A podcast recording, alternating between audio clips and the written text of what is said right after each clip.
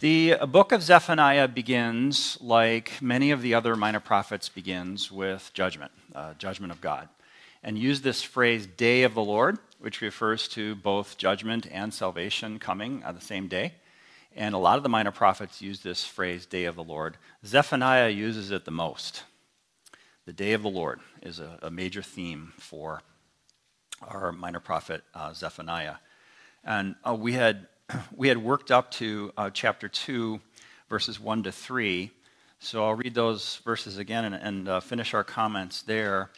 And the, the, the call is to repent. And so if you, if you see that in, in verse 3, seek the Lord, all you humble of the land, is basically a call uh, to repentance.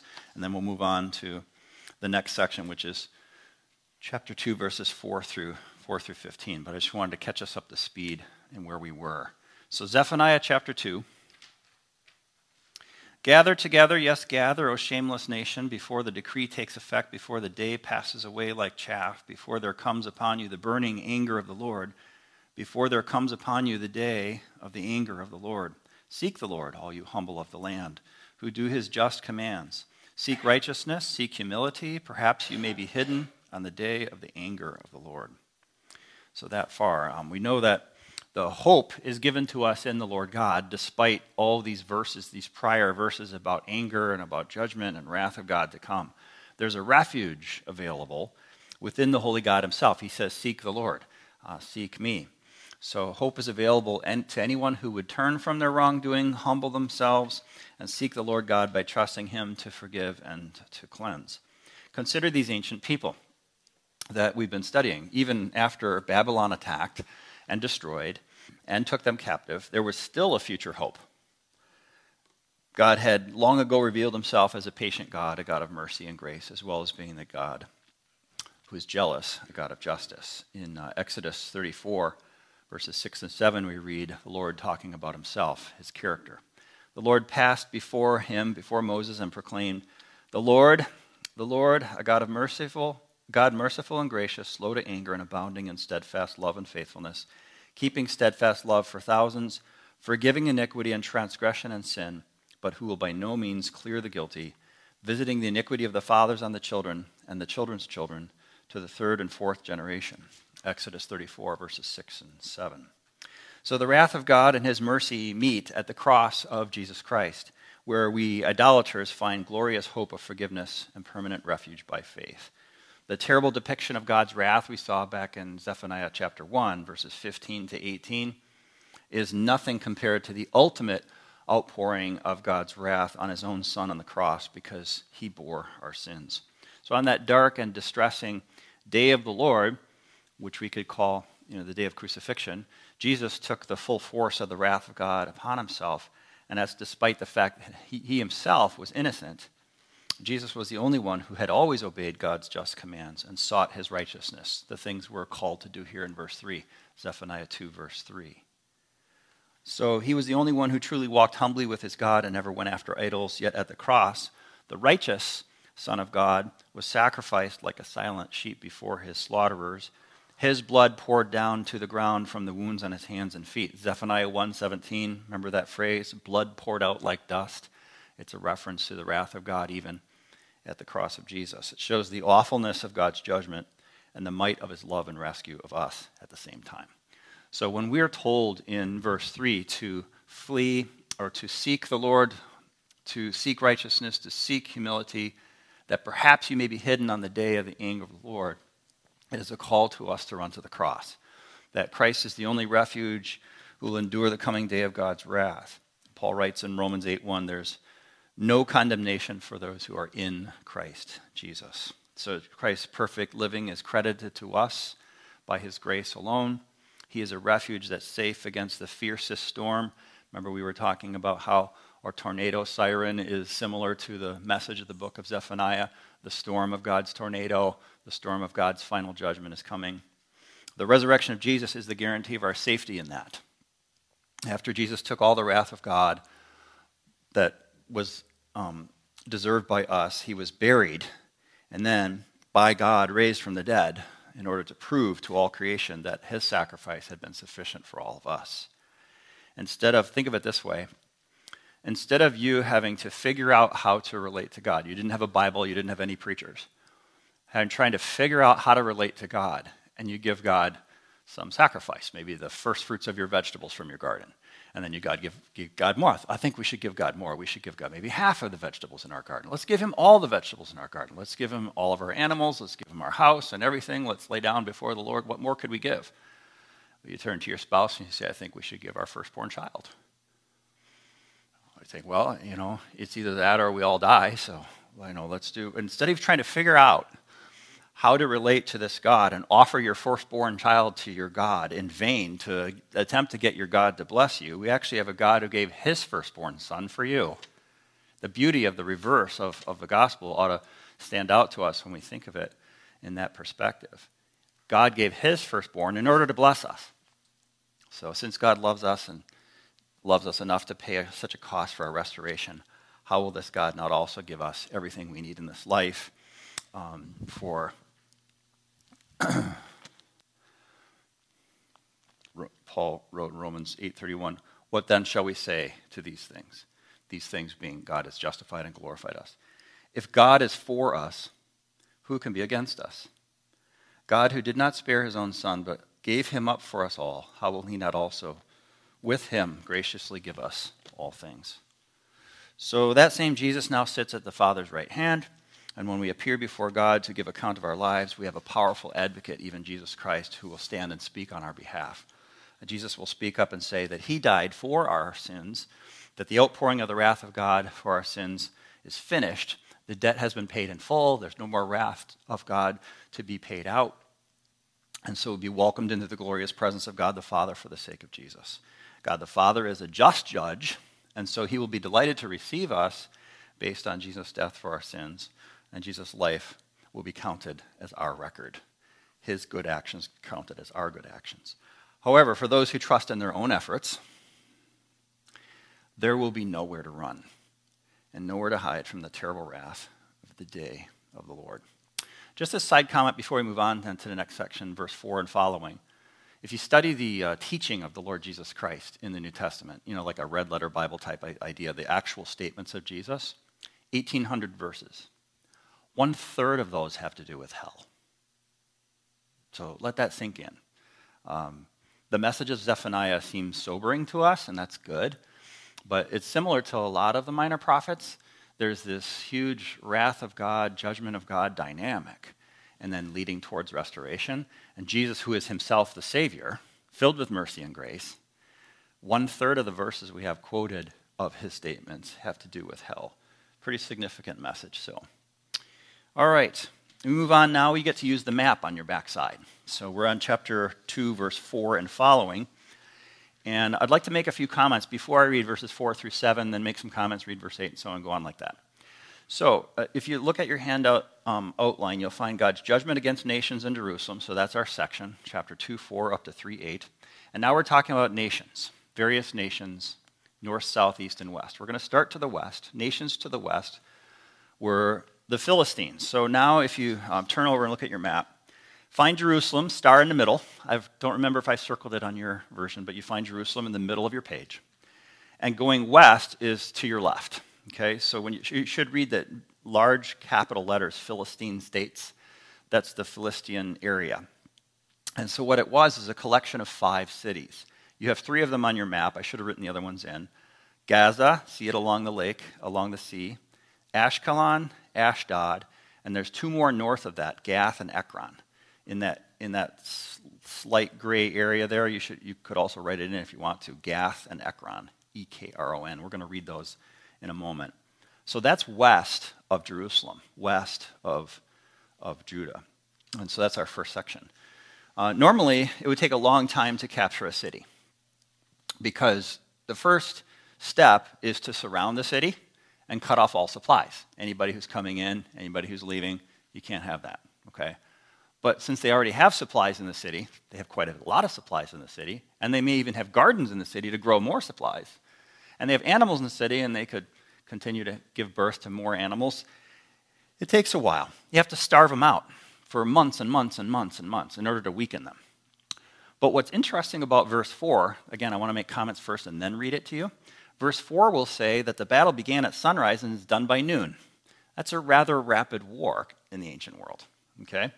Verse 5 says the destruction would continue until there are no inhabitants left. Verse 6 will say that the whole area would be wiped out, leaving the homeland of the Philistines to be so desolate and deserted it's now used as grazing fields for shepherds with folds and flocks of sheep. Verse 7 will tell us who the shepherds were the remnant of Judah, interestingly. The remnant of Judah become the shepherds in the area of the Philistines. Yes, finally, the, um, the people of God would occupy the lands that God had long ago promised to Abraham, but had not yet fully possessed. And so now I'll read verses 4 to 7. You're prepared to take this in now. Verse 4, chapter, Zephaniah 2, verse 4. For Gaza shall be deserted, and Ashkelon shall become a desolation. Ashdod's people shall be driven out at noon, and Ekron shall be uprooted. Woe to you, inhabitants of the seacoast, you nation of the Cherethites. It's either the very same as the Philistines or a subset or a close neighbor of the Philistines, the Cherethites. The word of the Lord is against you, O Canaan, land of the Philistines, and I will destroy you until no inhabitant is left. And you, O seacoast, shall be pastures with meadows for shepherds and folds for flocks. The seacoast shall become the possession of the remnant of the house of Judah, on which they shall graze. And in the houses of Ashkelon they shall lie down at evening, for the Lord their God will be mindful of them and restore their fortunes. So, um, God's judgment against nations, and yet his restoration already hinted at there for his people. Um, then we move on to section um, two, chapter 2, 8 through 11. Nations now going to the east. So if you're looking at your map uh, from Jerusalem, now go to your right or to the east. Looking down below, it says Kingdom of Moab. And a little bit higher on your page, middle of the page, it says Kingdom of Ammon. So Moab a little bit down, Ammon a little bit higher, and they're both to the east. So that's what verses 8 through 11 are talking about. The next nations are two descendants of Lot, uh, Moab Ammon, who would share the same fate to become perpetual salt pits where nothing would grow. So I'll read this verses 8 through 11. I have heard the taunts or the um, you know, um, boasts of Moab and the revilings of the Ammonites, how they have taunted my people and made boasts against their territory. Therefore, as I live, declares the Lord of hosts, the God of Israel, Moab shall become like Sodom, and the Ammonites like Gomorrah, a land possessed by nettles and salt pits and a waste forever. The remnant of my people shall plunder them, and the survivors of my nation shall possess them. This shall be their lot in return for their pride, because they taunted and boasted against the people of the Lord of hosts. The Lord will be awesome against them, and he will famish all the gods of the earth, and to him shall bow down, each in its place, all the lands of the nations. So there's verses 8 through 11, all the countries to the east. We've seen west, we've seen east. Now we move on. The nations listed to the south first and then to the north. So to the south, the nation of Cush, or Egypt, or uh, Ethiopia. Somewhere in the, in the further south was the land of Cush. And according to verse 12, they faced destruction by the sword. Short and sweet. Listen to this. Everything to the south taken care of in these words. You also, O Cushites, shall be slain by the sword. Period. Okay? The longest statement is reserved for the nation in the last point of the compass. If you notice, we're going north, south, east, and west, but in a different order. We went west, we went east, we went south. Now we're going north. So if you're looking on your map, you have to go all the way to the very top of your page where you see the word Assyrian Empire kind of partly crossed off. That's the north, of course. Now, beyond our map is uh, Assyria further to the north. And up there is the city of Nineveh. Remember Nineveh, the capital city of Assyria? We've studied a couple times in the Minor Prophets. So this longest statement now is given to that north part. Uh, who's in the north? Verse 13 will tell us Assyria is in the north. Let me read verse 13 now. And he will stretch out his hand against the north and destroy Assyria, and he will make Nineveh a desolation, a dry waste like the desert. So Assyria is Israel's classic enemy at this time. The capital city of Assyria, called Nineveh, which we studied before, will be turned into a desert one of the largest cities in the ancient world will become a ruin along the lines of a desert. Imagine it. New York City becomes nothing but an open field for sheep to graze. Like, what would it take to make that happen? Uh, the only beings living in Nineveh will be the kind of scavenger birds and the kind of scavenger beasts that only live in desert places where the owls live. Uh, verse 14 Herds shall lie down in their midst, her midst, her being the city of Nineveh. Herds shall lie down in her midst, all kinds of beasts. Even the owl and the hedgehog shall lodge in her capitals. A voice shall hoot in the window. Devastation will be on the threshold, for her cedar work will be laid bare. As soon as you say owl, you know this is some desolate place. It's like imagine the start of a movie and you see bats flying around, right? What are they trying to say to you? They're trying to say this is a dark place, it's nocturnal, there's bad stuff happening here. That gives the vibe pretty quickly to see a bat. Same thing for an owl.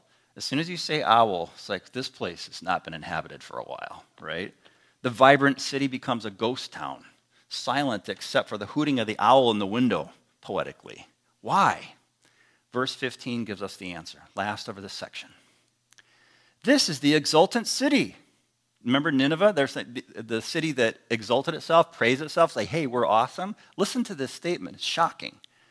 This is the exultant city that lives securely, that said in her heart, I am, and there is no one else. What a desolation she has become, a lair for wild beasts. Everyone who passes by her hisses and shakes his fist. What have we seen in chapter 2? The countries to the west, to the east, to the south, and to the north of Judah will all face a proper penalty for their sins, or foreshadowing of a much future, greater day of the Lord when his final judgment will come on all nations. And what is the sin that's in common to all of the countries, north, south, east, and west? Pride. Let me just quickly demonstrate that to you. Verse 8 Moab and Ammon made boasts. Verse 10 Moab and Ammon shall be destroyed in return for their pride, because they taunted and boasted against the people of the Lord of hosts. And then verse 15, where the nation of Assyria, the city of Nineveh, said, I am, and there is no one else. They're so prideful that they literally think of themselves as God. Who says, I am? Only the Lord God says, I am. And in Isaiah, he literally says, I am, and there is no one else. They take the statement of God on their own lips. In fact, the Lord God in the story of the burning bush with Moses in Exodus 3 13 to 15 um, makes this statement I am. Tell, who should I say sent me? Say, tell them I am sent you. they were challenging the Lord God by making this statement. The whole city of Nineveh was saying, I am and there's no one else. You're not God, we're God. Eventually, God would challenge the statement of theirs, which is what we see here, and turning them into a desert. So we notice something different when God judges the other nations, north, south, east, and west, and when God judges his own nations in the middle, in the middle of your map, Judah, Israel, and Jerusalem. There's something different. What is it that's different? I'll point it out to you. When the other nations were judged by God, they're gone forever. For example, verse 9 of chapter 2 Moab shall become like Sodom, a waste how long? Eh, a good two years, a good couple decades, 100 years? No, a waste forever.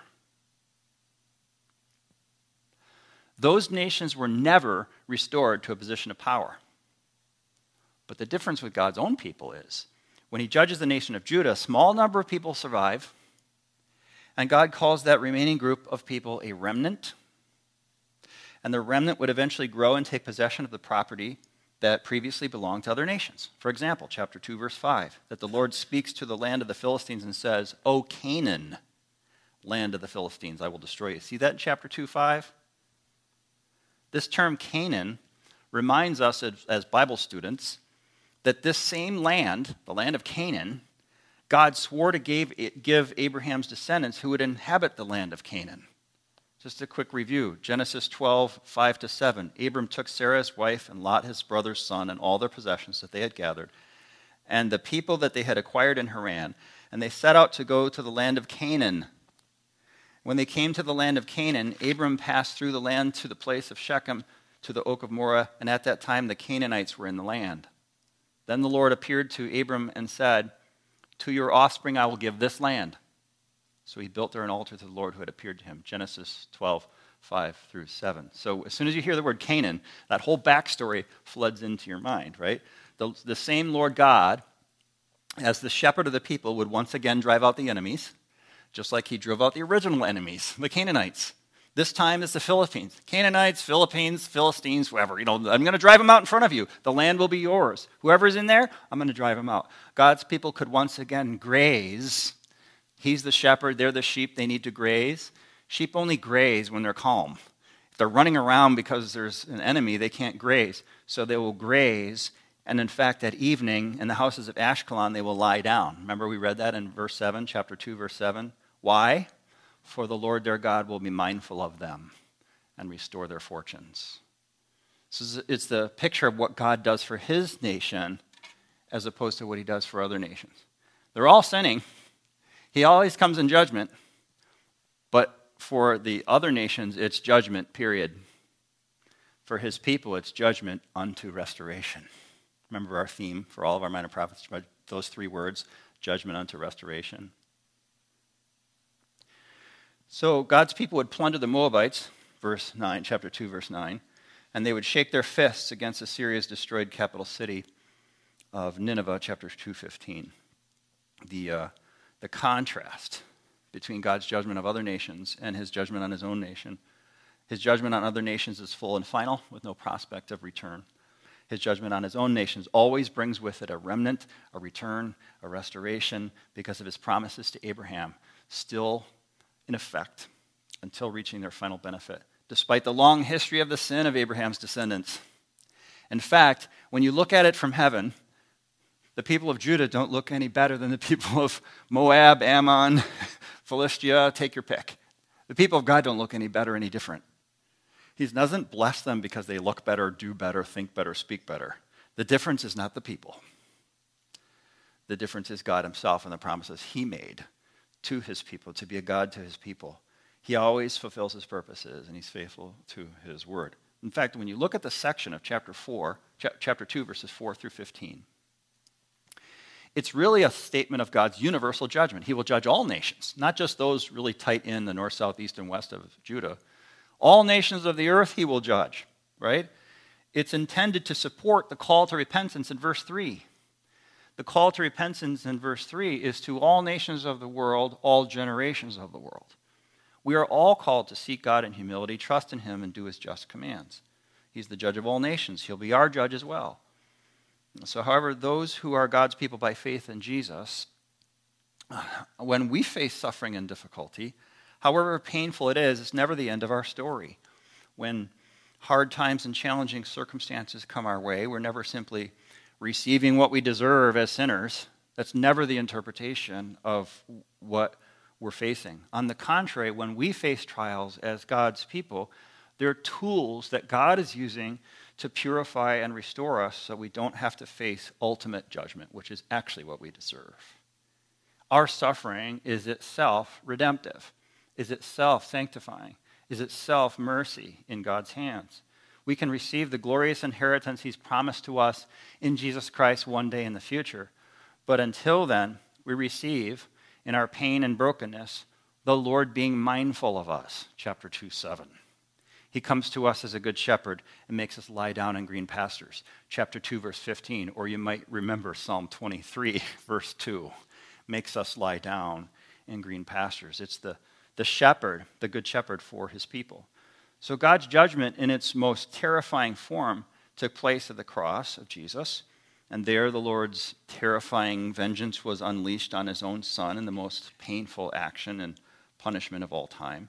So, there at Calvary, Jesus received God the Father's fearsome wrath against our pride, our idolatry, same as what we see in these nations, as what we see in God's own people and in ourselves all the enemies of Jesus hissed at him and shook their fists at him, a quote from chapter 2, verse 15, as if he were some evil warrior receiving just punishment from the holy God for some unspeakable crimes against humanity. But at that very moment, while Jesus was on that cross, he was actually committing the greatest, greatest act of love toward humanity, bearing the just judgment of the holy God in place of his people. So the humble God honoring obedience of Jesus is now credited to our account. We take my awful report card, which says F, F, F, F, F, and I replace it with Jesus' awesome report card, which says A, A, A, A, A, and that's how I appear before the school principal, God Himself, right? It's His righteousness credited to us as if I was the one who obeyed, as if you were the one who obeyed. That's what enables us to see the prospect of the final day of judgment with a sense of peace. When we read the day of the Lord across Zephaniah or across the minor prophets, across the major prophets, the day of the Lord doesn't strike a chill down our spine.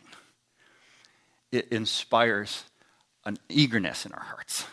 Yes, bring that day. Yes, come quickly, Lord Jesus, is our response. Right? The judge of all the earth has freely forgiven us for Christ's sake. Our sins are already atoned. So the judge himself has become our loving heavenly Father. So, this great salvation pulls us toward God. The great salvation in the middle of fearsome judgment makes us slower to judge one another, slower to condemn ourselves. And there's a judge of all the earth, and it's not me, it's not you, it's not us. Our vision is so often clouded, there's so much we don't know. However, when human justice fails, we're free to leave those acts in the hands of the true judge, and we pray for those who have hurt us. Imagine those in Judah praying for all the enemies who are attacking them and hurting them, right? Asking God would bring them to deep and sincere repentance. We can ask God to take the, the wrong deeds of the world and bring unexpected good out of them, which He's able to do. We always trust the judge of all the earth will do what's right. There's no condemnation for us who are in Christ. We have peace with God through Jesus, so it can't be God punishing us. The same peace is offered to every person in every nation. Those who once were far off from God now have the gospel preached to them and by grace can experience this same peace of God that we experience. Jews and Gentiles alike, broken and sinful, can be humbled and gathered into his presence through true worship by faith. Such believers are not judged or cast out forever, but share in a joyful celebration that God has prepared for us. So we turn the page now to chapter 3 and study that celebration. Fascinating as you turn the page now to chapter 3. Uh, third chapter begins with more judgment. Uh oh. the city is rebellious and defiled. See it? Verse 1 Woe to her who is rebellious and defiled, the oppressing city.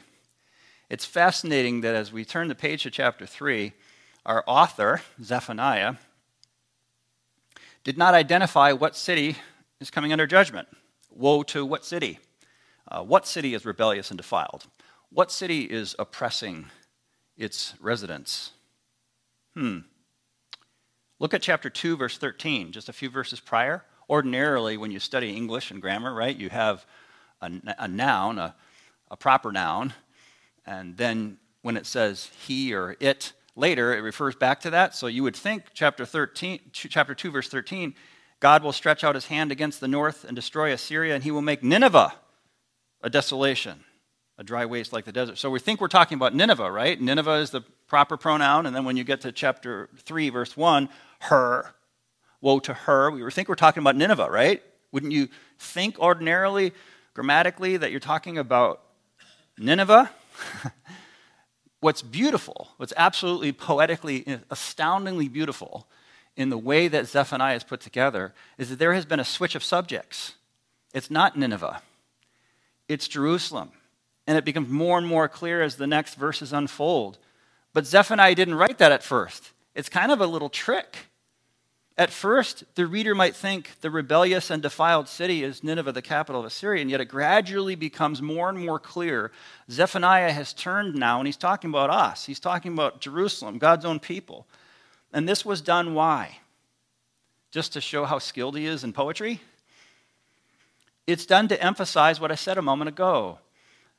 The capital city of God's nation has become so similar to Nineveh and to the capital cities of other nations all around her that to look at it from the holy God's perspective, it looks no different.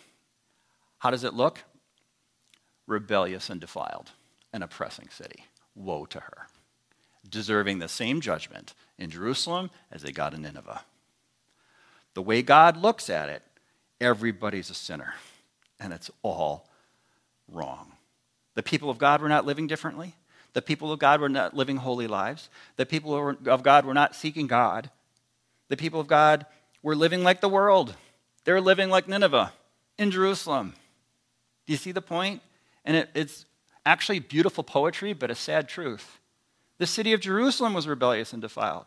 Jerusalem oppresses her inhabitants. We go on to verse 2. She refused to trust the Lord or listen to his voice or receive correction or draw near to her God. You notice that in verse 2? Draw near to her God. That's how you know it's already Jerusalem. Verse 3 All the various leaders who were supposed to stand up for what was right were corrupt. Verse 3 The officials and judges. Verse 4 The prophets and priests were treacherous, profane, and violent. Yet in verse 5, the righteous Lord remained within her. Now, he didn't remain within Nineveh. We're talking about Jerusalem. He remained within Jerusalem. Within Jerusalem. So let me read it all together, verses 1 to 5. Remember, we're talking about Jerusalem, surprisingly. Woe to her who is rebellious and defiled, the oppressing city. She listens to no voice. She accepts no correction. She does not trust in the Lord. She does not draw near to her God. Her officials within her are roaring lions. Her judges are evening wolves that leave nothing till the morning. Her prophets are fickle, treacherous men. Her priests profane what is holy. They do violence to the law. The Lord within her is righteous. He does no injustice. Every morning he shows forth his justice. Each dawn he does not fail, but the unjust knows no shame. What's happening here? Since all the city leaders of Jerusalem were corrupt, there's little hope of change.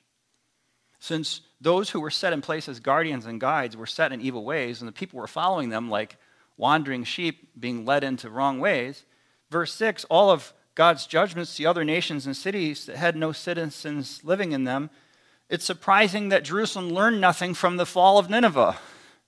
How can you learn nothing from the fall of Gaza and Ashkelon and Ashdod? Come on, guys. Jerusalem, hello. Jerusalem, wake up. You have a holy God. He just got done destroying everything north, south, east, and west of you.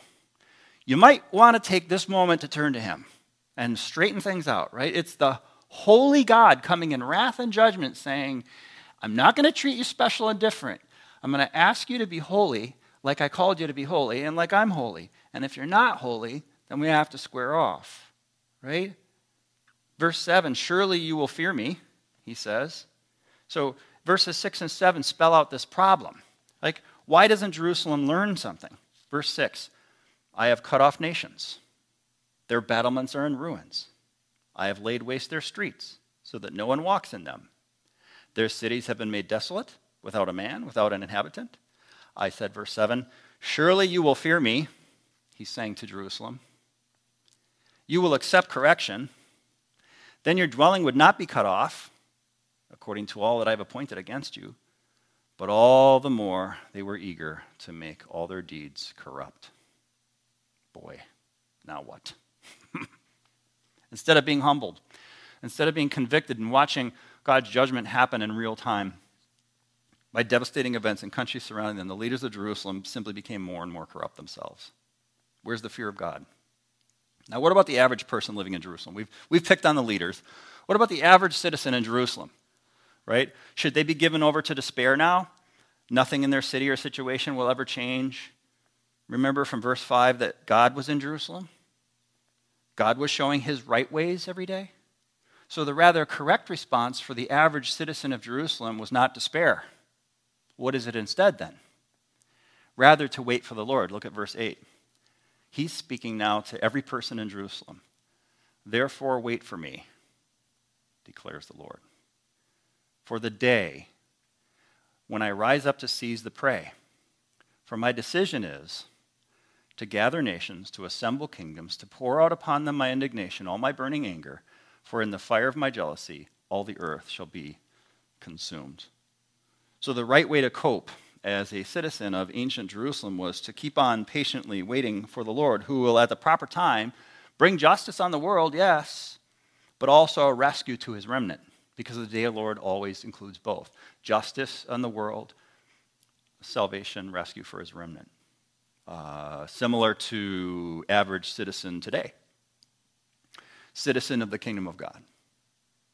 Should we be discouraged? Should we be given to despair? Galatians 6 9, let us not grow weary of doing good, for in due season we will reap if we do not give up. God is saying, I'm on the throne.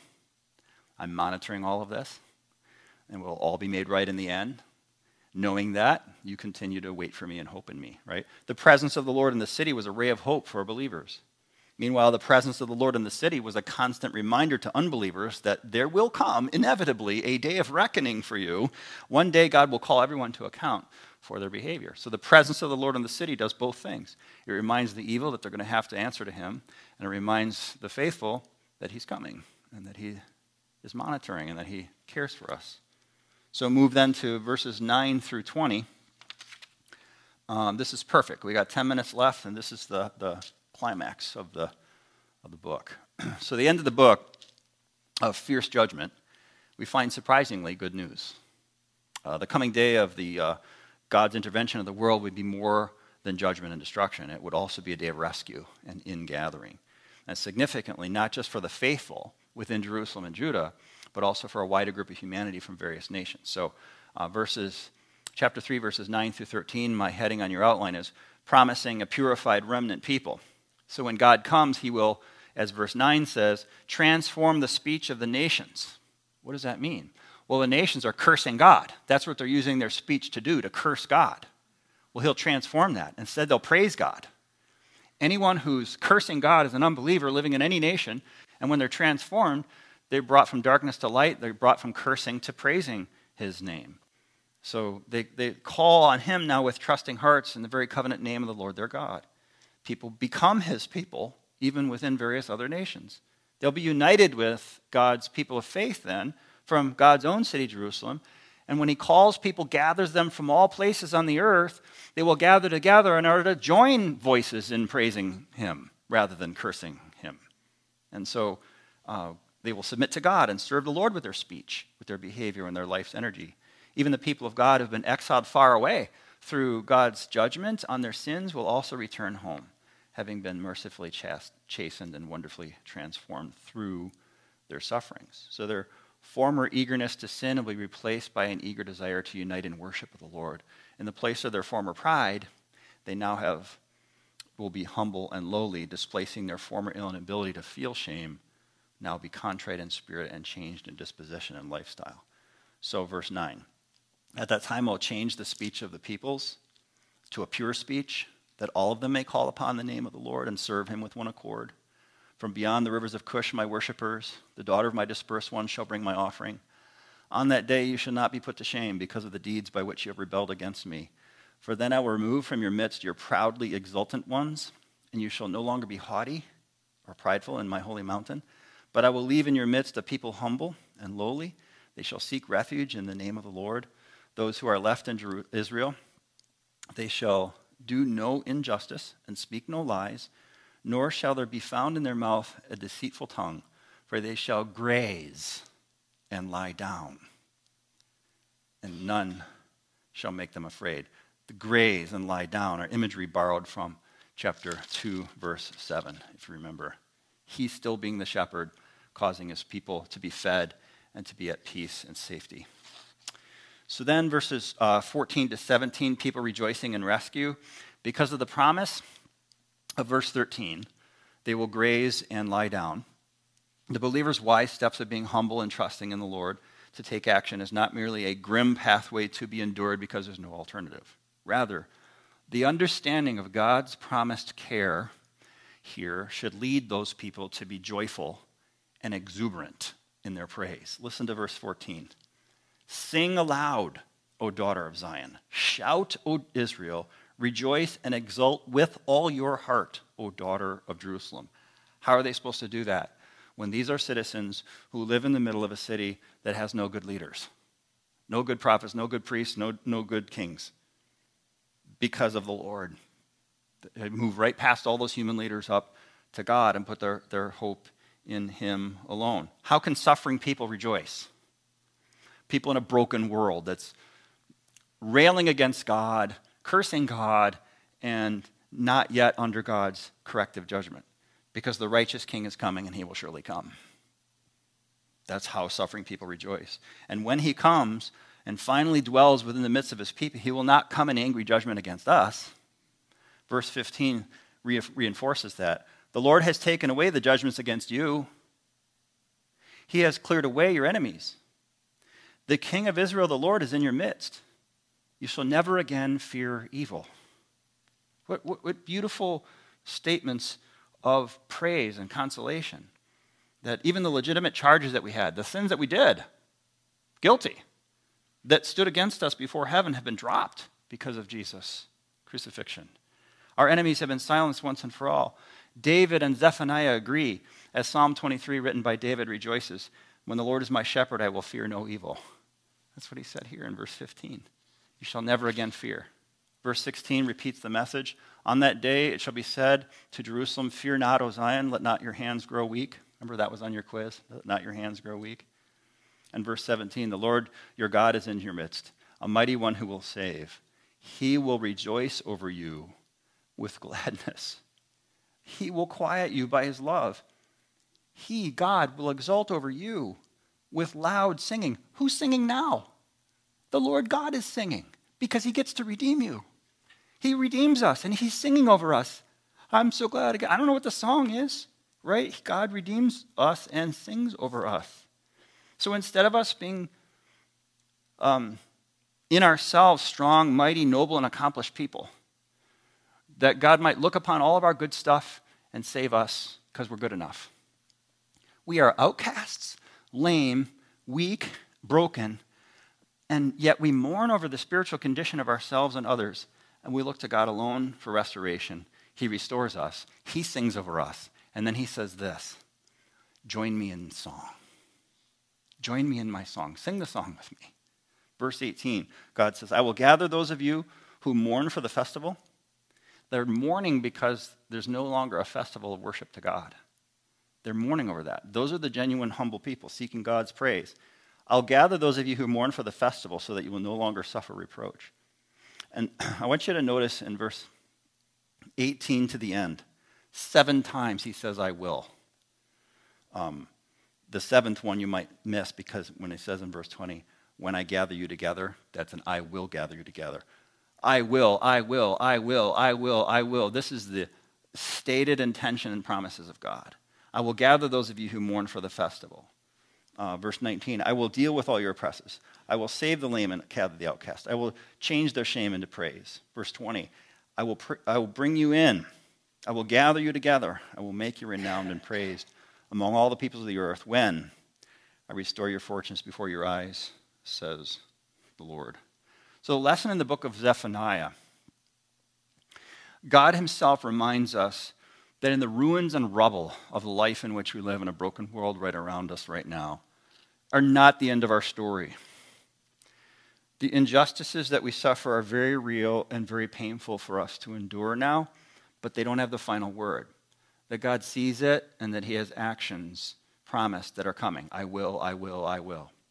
Our brokenness, our own sin, our shame are also very real, but they're not the end of our story either. They bring difficult consequences in the meantime, but there's a brighter tomorrow. There's a day that's coming it's about to dawn that brings hope of a new situation and a new you. And the, the pain of suffering has accomplished a new you through God's tools. You've been remade in God's workshop for better holiness, more consistent justice, a finer righteousness. I remember those pins. Please be patient with me. God is not finished with me yet. Those who are old enough know exactly what I'm talking about.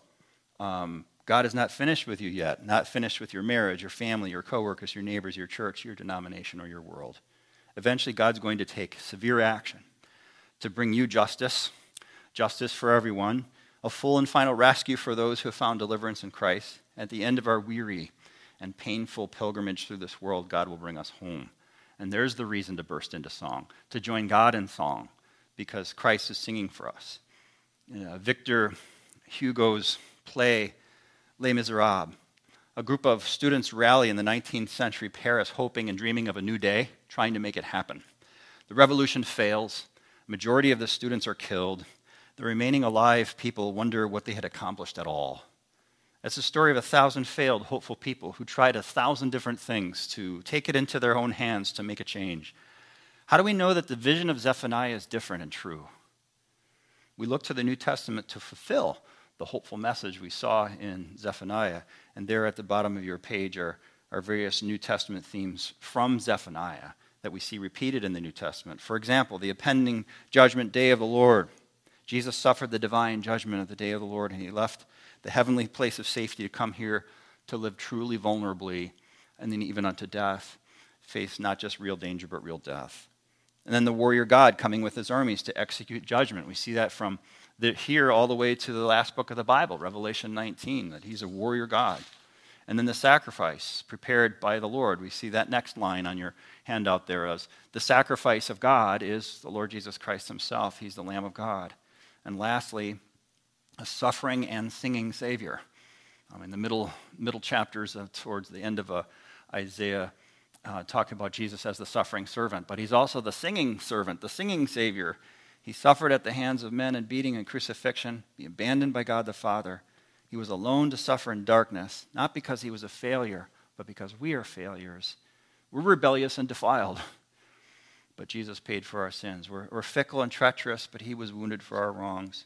So, whenever we suffer in this world as God's people, we know we have a Savior who understands, a Savior who redeems, and at the end of the day, the Savior who sings over us and invites us to join in his song. And our many sins rise up to condemn us as guilty ones, for we have done wrong. We have Jesus advocating for us, who took upon himself our deserved condemnation and ensures we are freed from the burden forever. And he welcomes us into his loving arms. So all nations will be blessed to worship our God because our, our God delights in us, even into bursting into song for us. So, the message of Zephaniah. I'm two minutes over. Let's pray. Our Father, how we thank you for every word, every paragraph and